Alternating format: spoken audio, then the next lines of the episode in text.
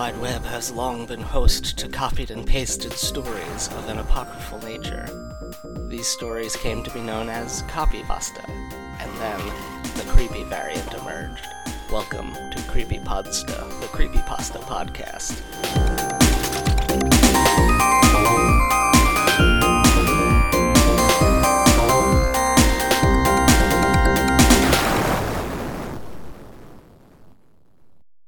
Hello, welcome to the show. I'm the host, Jeff, and we're going to talk about a creepypasta. You know, usually I credit the person who sent me the creepypasta. Like, I'll say, oh, thank you, wh- whoever listener, for sending this in. But I forgot to do that last week, and a bunch of them I didn't keep track of because I got them off of our Facebook page, Creepypasta Fan Group. You can go to and join that group. Uh, last week's and this week's were both uh, sent in by Didgery from Twitter. Thank you. This week's story is called The Children Upstairs, and it's another in the series of uh, these Japanese creepypastas from Saya in Underworld. Um, it's these are really cool because they're from 2chan, which is the Japanese precursor of 4chan. And so it's like uh it's almost like the origin of creepypasta in a way because a lot of the stuff that happened like the idea of anonymous image boards. Oh no. Sorry that was my mic falling down. You're right, man. yeah no it didn't fall on me. It just fell down and made a big noise. I'll have to edit it the idea of anonymous image boards of course comes from Japan and uh, from 2channel or 2chan, uh, and 4chan was the follow up to that, and then the racist follow up to that was uh, 8 8chan, um, which because 4chan mods got tired of uh, having a bunch of Nazi groups doing recording recruiting on their board, so the Nazi groups were like, "Well, fine, we'll make our own board." Although uh, I think also heavily uh, the growth was heavily influenced by Gamergate because they got banned from 4chan also and have a couple boards on 8chan. Anyway, none of this is important. This is The Children Upstairs, and it was posted on October 13th, 2007. So I imagine it was uh, from Japan around a similar time. Um, and with me to talk about it are, of course, the same guests as last week. Please welcome back to the show, Andy Conduit Turner. Oh, hey, how's it going? uh, you missed you missed your cue, and Greg Mason. Hello, good to be back. And uh, Andy, this one's your turn to um, to talk about to summarize. It That's is the word I was looking for. It is indeed. Um, so a little shorter than last week's story. This one's actually um, pretty short and to the point. It's only a few minutes long. Um, I listened to an audio version as well. I think that lasted just under five minutes. But um, so brief summary then. So it begins. Um, the the narrator is recounting this story that has been told to him or her from the point of view of someone who they're calling K. So Kay, having had a car accident, is convalescing at home for a week um, and not going to work, I take it. Um, after a couple of days sitting at home, is incredibly bored. Obviously, don't have video games to play or anything like that. I'd love a whole week at home. I'd be, I'd be still loving it after three days, but never mind. So sitting at home, fed up. Um, it would appear Kay is just sitting in silence, um, listening to what's going on around the house, um, and he can he begins to hear the sound of children playing upstairs. He assumes that the children are on school holiday, and despite the fact he can hear them running around and, and making noise, he's not too bothered because it's um nice relief from the silence of the apartment block that he lives in. Um, on the following day, he decides he can't be bothered to make lunch that day, so orders pizza, which arrives, an important factor, within 30 minutes. Um, and he enjoys the pizza, but is left with a whole pizza untouched. I mean, why ordered more than one yeah, pizza he when he's lunch two alone? pizzas for himself. yeah, but yeah, we needed gonna- a we needed a line in we needed a line in there that was like I couldn't decide what toppings to get, so I ordered two. Yeah. Or if it's anything like the UK, it's two for Tuesday here. So um, you know, on a Tuesday, Oh yeah. buy one get one free at every pizza place. So if that's the case, I'd, I'd get two pizzas because you're not paying any less. But nevertheless, he's got a whole pizza that's untouched. And instead of Yeah, saving I don't know it anything wife, about pizza culture in Japan at all. Like I don't know anything about their their like what deli- what food delivery is like there or uh, how their takeout pizza is or any of it. Di- well, Didn't you what we've learned so far. Um, I visited a couple of times, but I Did you order a think we pizza? ordered pizza. No, I didn't. I've only been collection, sadly. Oh, Um, what was the but point? yeah, um, yeah. But what we've learned already is that it comes within thirty minutes, and what I imagine, just to save us getting emails, is that um, that you probably order one more than you need at any given time. So with this extra pizza, rather than saving it for his wife, he decides to take it to the children upstairs. Bit presumptuous, having never known them, but never mind. He um, heads on up Yeah, and so friendly. Yeah. like the story it, it may turn out that he's the creeper in this story taking food to strangers um that's that's a childhood lesson around here if a strange man offers you food be it pizza or jelly babies don't take them or at least Well, not the red ones because they're on- the poison It depends on what, what the strange man is. If he's got on a fedora and a scarf, you know, maybe he's nice. I think that's probably okay to accept a jelly baby from that guy. I mean, it depends if he if he backs up the offer of sweets with. Do you want these jelly babies and then to come to my house to see some puppies that I have? If he does that, then Yeah, bad people don't no. If dogs. the Definitely go. if the man has a, if the man has a house, don't follow him. Only if he lives in a only if he lives in a phone booth. yeah, or a van. Where everybody can see. So anyway, he um he takes the pizza upstairs, um, knocks on the door, and the door is opened precisely five centimeters, and uh, the side of a lady's face can be seen peeping through. Um, he offers her the pizza, and she replies, "Thank you very much, but no," coldly. Um, he goes on to explain that he thought that the children might enjoy the pizza and it was intended for them, not her ungrateful face. Um, and she then relents and agrees to take the pizza. Oh, two children's faces appear just below, and this is an important factor, just below the lady's face. Um, he offers to um, give to the children. They change their mind and say thank you very much, and he posts the pizza through the door, assumingly sideways. Um, and no sooner is it through the door than a hand comes and snatches the pizza away. They say thank you, the door is closed, and he starts to walk away. As he walks away, he begins to think to himself that the visual of it was very strange, seeing their heads in um, in a in a in a row like a vertical stack, and it begins to trouble him as he goes towards the lift, the lift which um, which doesn't come. I can tell you about being in Japan. Every lift I used very efficient, came very quickly, so that's very strange already. Um, so Hmm, you're tearing the story apart. the lift the lift the lift doesn't the lift doesn't come um, and then he looks back um, and sees down the corridor i assume it must be that there's a corner in the corridor he sees the faces looking round at him in the same configuration as before um, and this gets him even more freaked out understandably he makes a bolt for the stairs um, he runs down the stairs we're not told how many floors it up it how many floors it up is but i'm assuming that he must run past the floor to his own apartment um, and then down to the ground floor, feeling that he could never, you you know, you know, despite how fast he runs, he'll never make it to the bottom in time, despite being very fit. Um, uh, but he gets, but he does. He escapes. He goes down and goes to a local convenience store and has the people there phone the police. The police then come and go into the apartment, and they find the the heads of the woman and the two children well, no, sorry. I think he finds their bodies in the bathtub, but sans heads. So they've been decapitated, and then the murderer hiding in the wardrobe is the the, the, the father of the family who is insane. Um, the police comment that he had a look of terror in his eyes, but they did not understand what had caused his terror.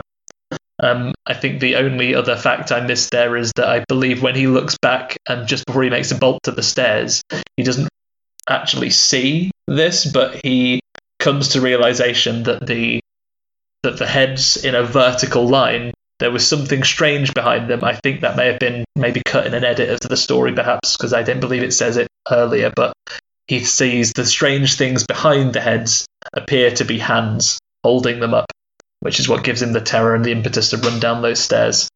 And that is it. It's like I say, it's quite a short one.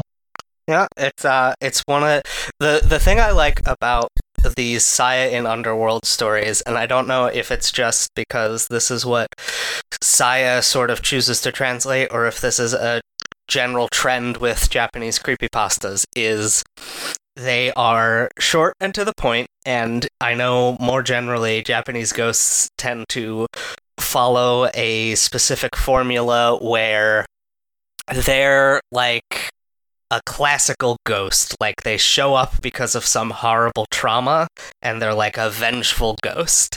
And that is definitely this ghost. Uh, and I think the thing that is more unique to the Japanese style of horror is that there's rules and the people, uh, the horror comes from not knowing the rules of how the ghost works, and some of the intrigue in the plot comes from trying to figure out the rules of how the ghost works, like as the protagonist. And so uh, this guy seems to figure out. Uh, initially, it's bad because the woman's like, no, no, no. But when he offers a gift to the children, it seems to appease this ghost. Very interesting. Yeah, th- you are right with this whole the stories of the Japan Japanese ghosts and, their, and having their very specific rules, which, as I think I've heard you say on the podcast before, Jeff, usually the rule is to say, no, I don't have time to play right now, and not give you one of your answers, Yes. both of which lead to my death. Yeah, there's uh the the what is it? The red paper, blue paper, which is a urban legend about a a toilet stall ghost that offers you uh red or blue toilet paper, and you have to say no, thank you, because if you order blue toilet paper, it comes and strangles you to death, turning you blue, and if you uh take the red toilet paper, it tears you apart, uh, like tears all your skin off. Uh, so you just have to say no, thank you. And there's another one about like a woman uh, ghost who's a very ugly, and she asks you if you're if you think she's pretty or not. And if you say no, she kills you for being mean. And if you say yes, she kills you for lying. So you just have to say, "I'm sorry, I'm very busy. I don't have time to answer your questions," and then she lets you go. You just have to be Uh, rude to the ghosts. Yeah, it's like you can't you can't be rude in the confrontational way. You just have to be like Dismissive. exactly like Yeah. I can't interact with you. I'm sorry. I'm too shy or too busy, and I have to go somewhere else. Thank you. Bye. Right, yeah. Uh, I mean, not that I tried this type of smart assery with a ghost, but um, I wonder if anyone's ever sat down and said, well, beauty is very subjective. Um, Ghost yeah, exactly. Also- why, why do you care about my opinion? You know, what do you think? Do you think you're beautiful? Gokwana. Yeah, it, it doesn't matter what I think, it matters how you feel. yeah, exactly. Um, That's And that's the that's one- why I love that ghost because she doesn't know she's beautiful. yeah, yeah. Barf. Not conceited. terrible. Uh, it's so. Uh, Greg, how did this story hit you? Uh, Yeah. What, what did you like about it? Okay, I did. so I did actually enjoy it. Greg, you go. no, no, you go first, man. If you want, you read Okay, cool. Right. So, um, yeah, I, I did. I did enjoy it, and I joke about some some things about it because that's what I do. But in itself, I I did enjoy the story. I did enjoy the way that they that some of the some of the visuals. I did enjoy um, the the idea of the ghost, and it has to be a ghost because when I was first reading it, I did run through and think, okay, physically, could you hold three heads in a row by a door? Not with two hands, not, and you wouldn't have a spare hand to take pizza unless you had some kind of stick or you rested them on your knee, and then Yeah. you know, it's it's it's very difficult. So it has to be a ghost. Um, yeah, yeah. I joke about some of the the, the strange elements. To be honest, the creepiest um, part of all. Why did anyone give away pizza? What? There is no such thing as spare pizza. yeah, it's really this weird. man, this man is insane. That's probably why the dad was was in such a state of terror when he got there. like there is a guy knocking on my door, giving away pizza. my neighbor is a freaking lunatic. yeah, this main character sort of lives. He he lives. He's the neighbor to this horror movie that happened like without his knowledge, where um Yeah. where these uh this family was murdered by the father and then they haunted him and like that is all really cool and the neighbor just sort of pops in at the tail end like right before the credits to be like hey you want some pizza and then leaves and we don't we don't really yeah, the end of we just don't get to see the film. the real story Yeah, I never looked at it like that. Um, you've made it sound better than I, than than uh, how I much I enjoyed it the first time I read it. I, th- I think you've uh, you put a new spin on it there. innit? I thought the three heads felt uh, like Japanese cinema, but I didn't realise that the story was uh, was inherently that as well. So, uh, since you put a bit of mythos behind it, I think it, I like it a little more than I did when I first read it. Yeah, I think the I think the context you've sense. given actually really helps with that. Yeah, I think before if I'd read this as a Western story, um, I was immediately struck at the fact that the storytelling conventions didn't really fit in with that. You know, normally if you look at you know uh, Western ghost stories and horror films and so on, usually you would be punished or encounter a ghost or something spooky because you've made some kind of mistake, right? You know, you Yeah. would deny the Mm. children your pizza, not um, you know, something would look at you ominously and scare you because you'd gone and offered them pizza.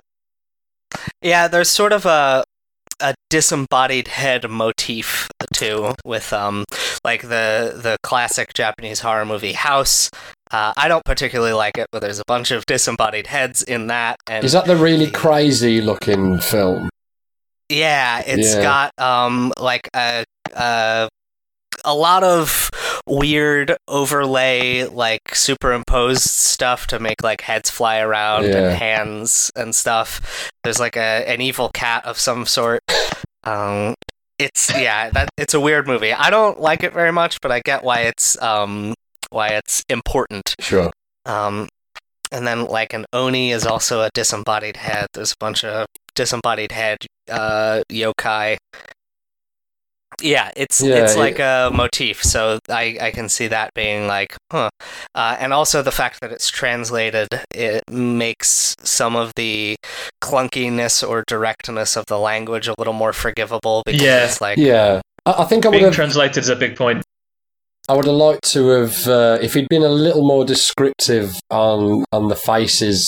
Uh, once he once he'd made it clear that they were being held by like these arms, I would have liked to have heard Mm. how they moved, whether the the heads were blinking, uh, whether they. I think it describes they describes as having like he describes as having dull eyes, I believe. Yeah, uh, is it, it? What's it using the heads for? Is it is it is it like a filter for it to see, or is it just holding them to scare him? I would, Yeah, is it so they can answer the door without being revealed as a Yeah. spooky ghost uh, yeah, and get, Maybe and really- get that I love the get that that, sweet pizza? I love the idea that the monster eats pizza at the end, and he snatches it to the door as well. yeah, Give us it. Yeah.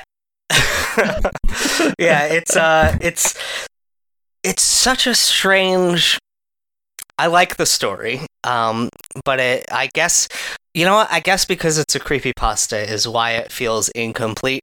Um cuz uh it's just sort of it's the sort of thing that you would post on the like paranormal board on 4chan or I guess in this case 2chan and just um like be like this happened to me uh, except in this case it's this happened to a friend of mine. Sure. uh, so I, I like that that sort of um, word of mouth nature to it.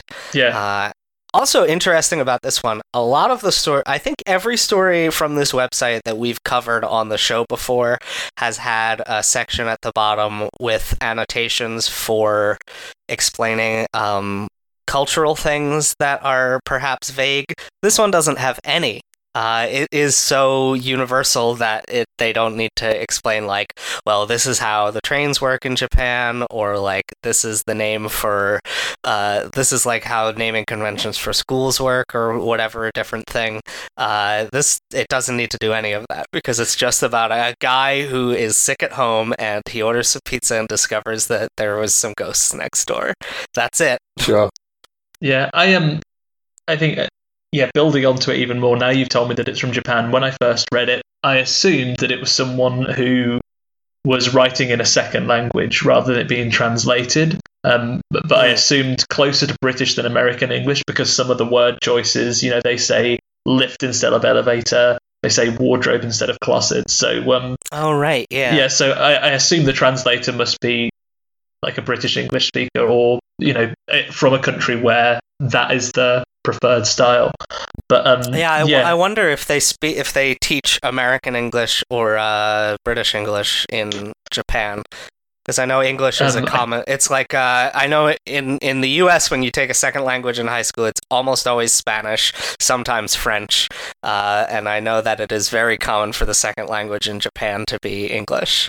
Yeah, I taught in Korea, and they tend to go towards American English as a rule, but it depends where your foreign teachers are from. Because, yeah, I refuse to drop all my U's from my words. But um, with um, but I guess the Japanese system is probably fairly similar. So I'd assume American English is fairly is fairly dominant, but it would depend pretty much on who taught you, where your Yeah. teacher was I mean, from. it's also possible that this writer Saya Yomino is uh, British. Yeah. like live lives in Britain or or something like that. So we don't know. Uh, anyway, this uh, let's get to the spookiest parts. Greg, what's the spookiest part of the story for you? Um, when he looks back and sees uh, the three heads peeking around the corner, I thought that was uh, that'd be a lovely bit of uh, cinema. That if you were to shoot it as a short film, I think. Um, yeah, it's pretty. I I like the uh the whole stairwell sequence is pretty. Yeah. like, oh Yeah, man, it it's because like you it's- can't really look behind and see what's happening when you're running down the stairs. No, got three heads. It's like a chasing him. classic fear as well, isn't it? Because I'm sure if you look into it, it's got a name. But you know that feeling you get sometimes, especially when you're a kid and you're running up the stairs, and there's a feeling that there's something behind you. Yeah, Um, I, I used to get it when I was a kid. We had my parents' house rather had like a window by the front door, and I could picture very clearly in my head as I'd run up to go to bed in the evening that if I turned round, I would almost definitely see like a skeleton or something trying to get in. Of course, never, no one Yeah. ever did. No skeletons ever did come into my parents' house because I guess no skeletons live in our neighborhood. But um, but but yeah, it's like I think it probably has a name of a definite fear that something's behind you, particularly on stairs, because stairs Yeah. are the worst place to get into a fight. yeah. Yeah, I've uh I've I hadn't thought about it before, but I also have a weird stairs fear, I think. Yeah, they um, Huh. they use it to quite good effect in uh, in the Grudge. Have you seen the Grudge? No, I haven't. Um, There's a brilliant scene. She's running away from. It's very similar actually. She's she's or or Ju-on the Japanese version. She's running. The protagonist is running away from something in in a hospital, and she runs into a stairwell. So. As she, when she looks up, there's just stairs and stairs and stairs going up, and when she looks down, there's stairs and stairs and stairs going down. And you can see each floor. And as she looks down, the lights start to switch off uh, a, a floor at a time towards her. And then when she looks up, she sees the thing coming down the stairs to get her. So she can either run down into the darkness or go up and face the thing, and it's it's closing on her really, really quick. And uh, that shit me up, that did. Darkness every time, though. Yeah. Yeah, darkness every time, yeah. Mm, the it's, band. uh, yeah, it's very. Oh, it's so strange. Uh, I think the the spookiest part of me is probably for of me. No, for me. I think if you say, the but the spookiest part of me is that I always leave an extra pizza. Uh, I was gonna say when he's trying to. I would say that when he's giving them the pizza is the spookiest part, but uh, like when I was reading it, I was imagining him having to like turn the pizza box sideways to get it to Yeah, crack at the door. Re- And Andy sent totally me the, killed uh, the, the recording of it, spookiness and I had for to me. listen while I was at work today. We were discussing that how it fit through the door We thought perhaps he had a massive letterbox. just pushed Yeah. it through. Yeah, I think Uh, yeah, that for me might have done it again. Might have been a good way to rearrange it, and obviously can't rewrite a story that is 11 years old. But maybe if they'd said, "Oh, um, but you're a stranger and a creeper that's giving away pizza mysteriously, so why don't you leave it on the floor and we'll come out and get it?" And then maybe he could have seen the spooky thing when he uh, when he Yeah. turned back as he was walking away. But um, but yeah, I, I agree with you, Jeff. I think probably the spookiest bit for me is when they're at the door and he sees the the three heads lined up, which he's never seen before. Obviously, he's never seen an episode of Ducktales when the when the triplets are creeping the- up on the someone. They look duck around the door. Yeah, duck stacks. uh, I I think that um, I, I I think that ultimately because of the pizza thing undercutting it, the spookiest part is the end where the father insists that the family is still alive because Yeah. he's been punished by these ghosts and confirms that yes, they were ghosts haunting him. Cool. So that's uh that's all we have to say about this story, I think, right? Sure, You don't have any other final thoughts? Yeah, believe so. All right. Still can't uh, believe the let's pizza get- thing. Yeah, let's get let's get into plugs. Um, I, which I know you probably want to plug your comic like you did last week. I don't know which one of you wants to take the lead. Andy, if you want to do it again, or Greg, if you want to switch it up. Go on, Andy. You're way more eloquent than me. well, thank you, sir. No. You're welcome. um, so Greg and I are both working on, uh, well, for a comic company called Horde Comics, our first horror anthology of five horror stories. By the time of listening, will already be out. You should be able to pick it up at hordecomics.com, or we'll be in the process of submitting it to several other places, you know, your comiXologies and so on, where you can pick up comics from digitally. Um, other than that, you can also see some more of my writing work, some more short stories that I do with the guys over at Hawk and Cleaver. And you can find those guys at hawkandcleaver.com or follow them at Hawk and Cleaver on Twitter. Horde Comics is at Horde Comics on Twitter, or you can follow me directly on Twitter at, at SuperMDT83. And Greg, Uh, yeah, I'm the artist for the comics. So if you want to see any of that art, or just see the art, or get some art done, then uh, you can find me on Greg Mason Art at Greg Mason Art uh, on Facebook and Twitter. Um, and I'll get back to you if you send me a message. No worries. I am available in the normal places J3FK on Twitter, JeffJK on Snapchat and Instagram. You can go to weaponizedlanguage.com and check out more episodes of this show, more episodes of my other show, Seeing Reddit. If you're a fan of Seeing Reddit, then you can go support me on Patreon, patreon.com slash jeffjk. I've been posting more Seeing Reddit content on there, uh, but there's a whole back catalog of me reading stories that we've covered on the show. In addition to um, that, recently I've the Seeing Reddit stuff I've been doing is taking our extra clips after we finish recording when we decide what we're going to do for our fantasy casting poll.